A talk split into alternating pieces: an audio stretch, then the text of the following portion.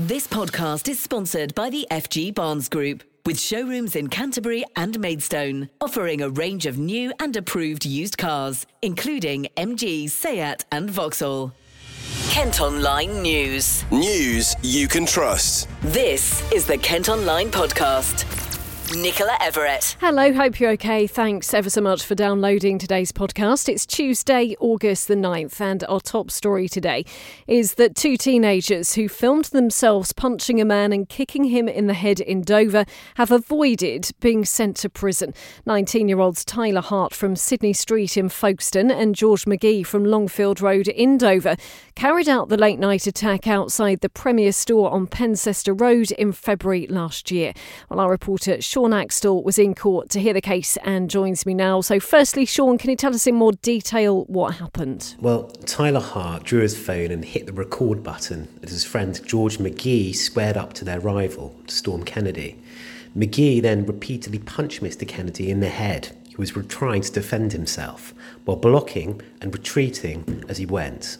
But Mr. Kennedy tripped over Hart's moped, which was laying on the pavement and as soon as he hit the floor, both of the teens set upon him. And the footage was played in court, wasn't it? Yes. We saw footage taken from Hart's phone where he could be heard shouting, Say when, George, or words similar, as McGee repeatedly lashed out at his victim. Uh, CCTV from the shop showed Mr. Kennedy then falling to the floor when both the 17 year olds repeatedly landed kicks to his head and to his neck. The court heard a passerby managed to break up the attack before the assailants fled the scene, only for the police to soon trace them.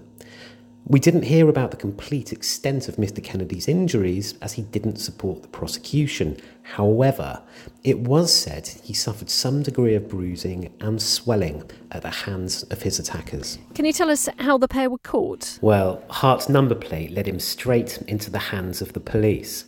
His moped was registered in his own name to his own home address, where officers would later discover him some weeks later.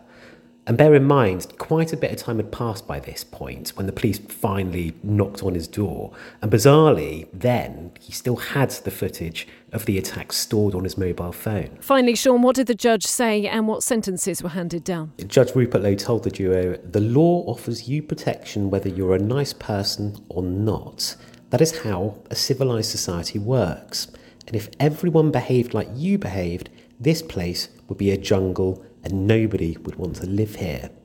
But he said they won't be going to jail at the moment because they were just 17 at the time of the attack.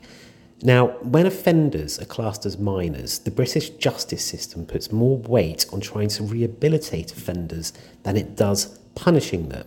So Kennedy and Hart were handed 12 month community orders where they must complete 25 days with the probation service, 150 hours of unpaid work, and they must pay compensation worth £350. Sean, thank you ever so much. You can also read this story on the website. Kent Online News. A teenager who died at a fun fair in Dover has been described by his mum as her beautiful special boy.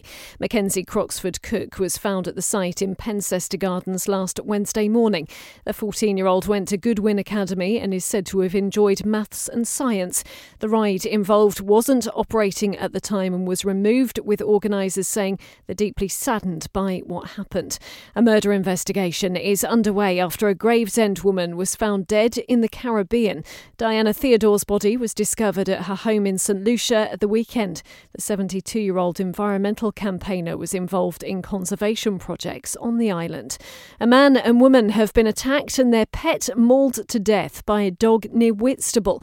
The two were walking their dogs in the drive in Chestfield last week and suffered cuts and bite marks. One of their dogs suffered such serious injuries it later died. Well, no one's been arrested, and we're told the dog which attacked the group has not been been put down. At Kent Online today, you can see a picture of a man police are hunting after a teenage girl was sexually assaulted at Rochester railway station. It happened last month as the victim was waiting on the platform and a man sat down next to her. He made inappropriate comments before assaulting her. Now, next today, we're going to be hearing from a dad from Sittingbourne who shares custody of his son and has criticised what he claims is a sexist policy when it comes to organising school travel. 11 year old Milo lives equally with his parents but in different houses and needs to go to a specialist school in Cranbrook. The council provides transport for children with additional needs, but John Corley Greenaway says his circumstances haven't been taken into consideration. He's been speaking to our reporter Megan. We live in a blended family, five children in total. One of the children, Milo, lives 50% with us and 50% with his mother.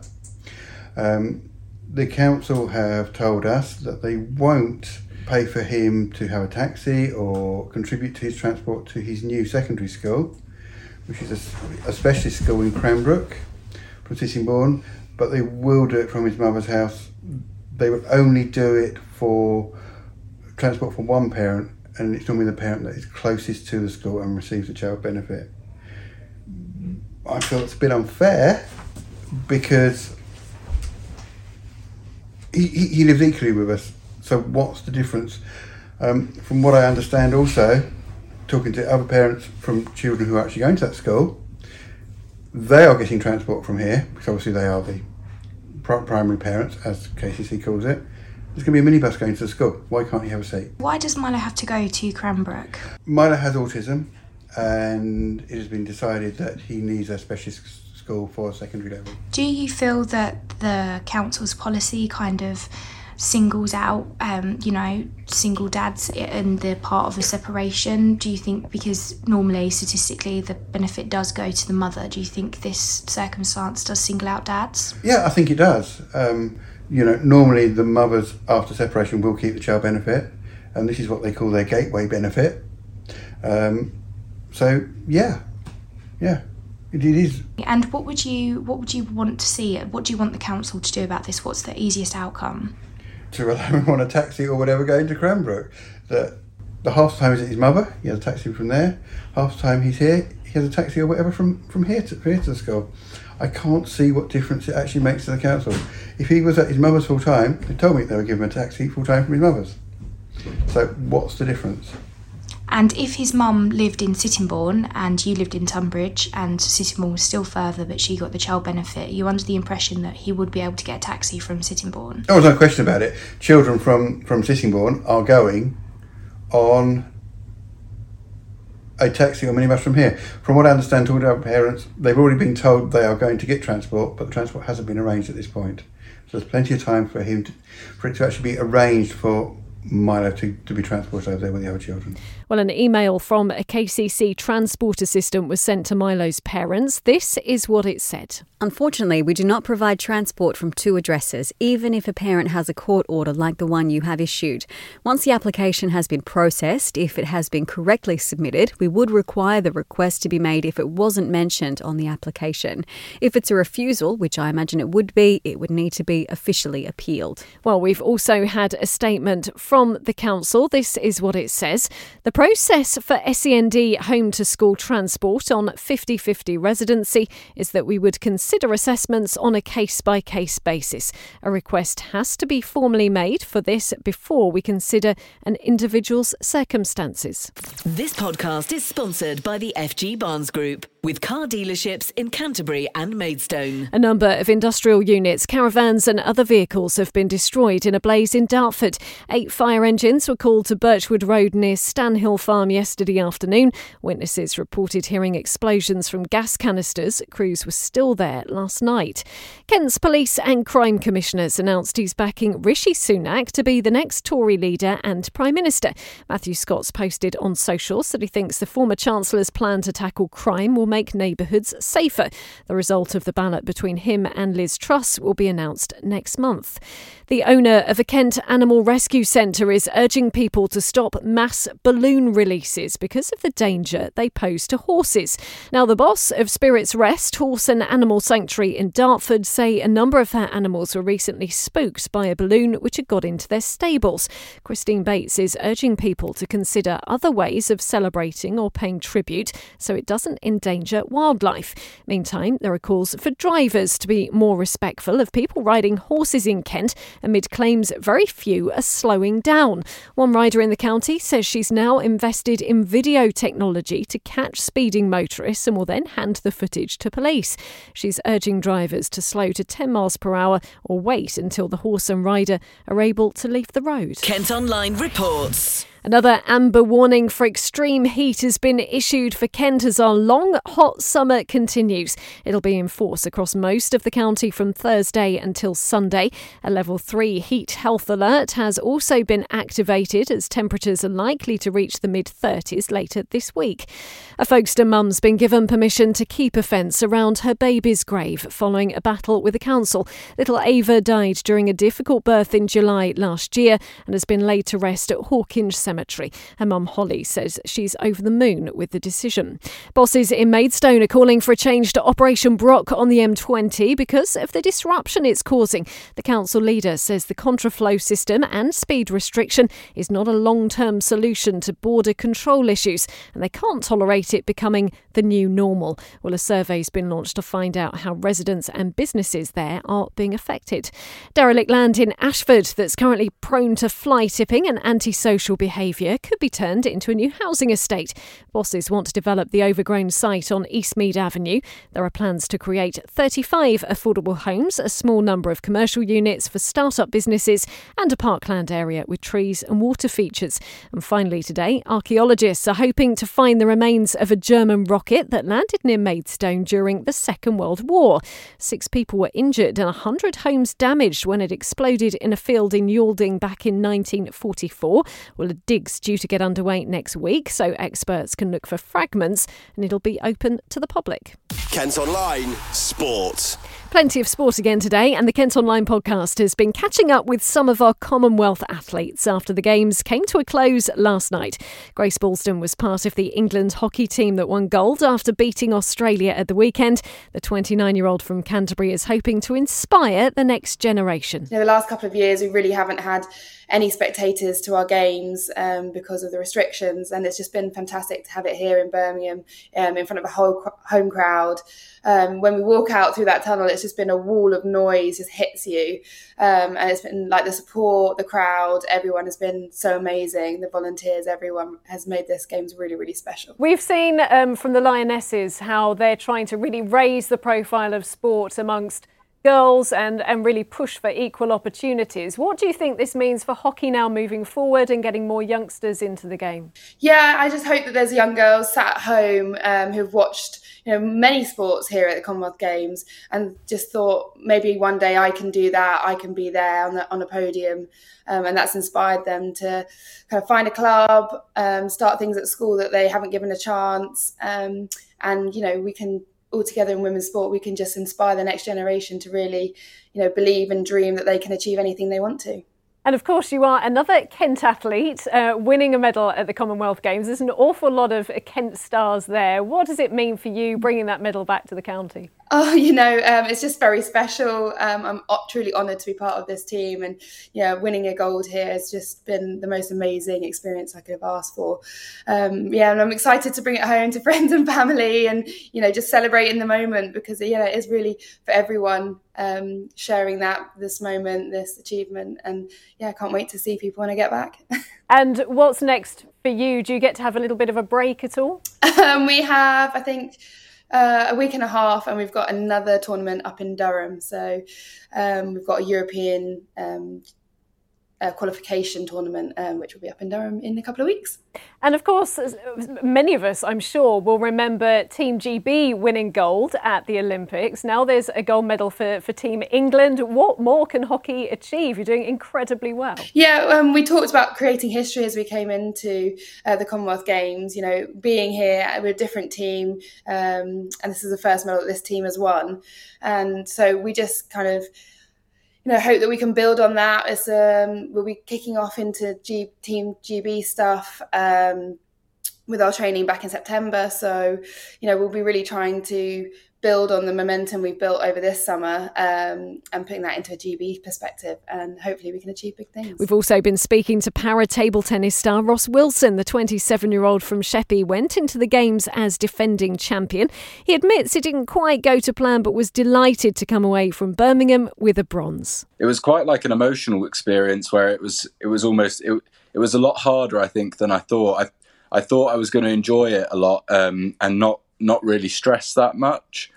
Um, but then going there, things didn't go my way very much at the beginning, and um, you know I really had to knuckle down, really, really dig deep. I, ju- I, just had to use all my grit and determination to to keep going until the very end, and um, you know, fortunately for me, it came, I came, I've come away with a bronze medal, and I'm I'm really proud of myself for that. Absolutely. I mean, you did go into the games defending champion. Do you think perhaps that was playing on your mind more than you realised then before you went to the game? This time around, it's uh, I, I, lost out to my, my doubles partner, um, who who played really well, and uh, sometimes it's just not your day. And uh, I think when you're playing those people who you practice with day in day out as well it's always a lot closer because you know each other's games so well and um, it, it, just wasn't my day that day. Well, another medal for you to add to your tally, and by the looks of it, a wonderful welcome home to Kent. What's it been like coming back? It's it's really special. My girlfriend's done all of this for me. I I really didn't expect it. Um, to be honest, I think I've been so I've been so caught up in and just focused really on on everything that's been going on at, the games that uh, to come back is you know it's it's such a nice thing to come back to to earth. Well that's what it feels like anyway and um, you know just just be able to experience this with with everyone back home now. Now as far as the competition was concerned table tennis and para table tennis were running simultaneously at the same time. How did you find that?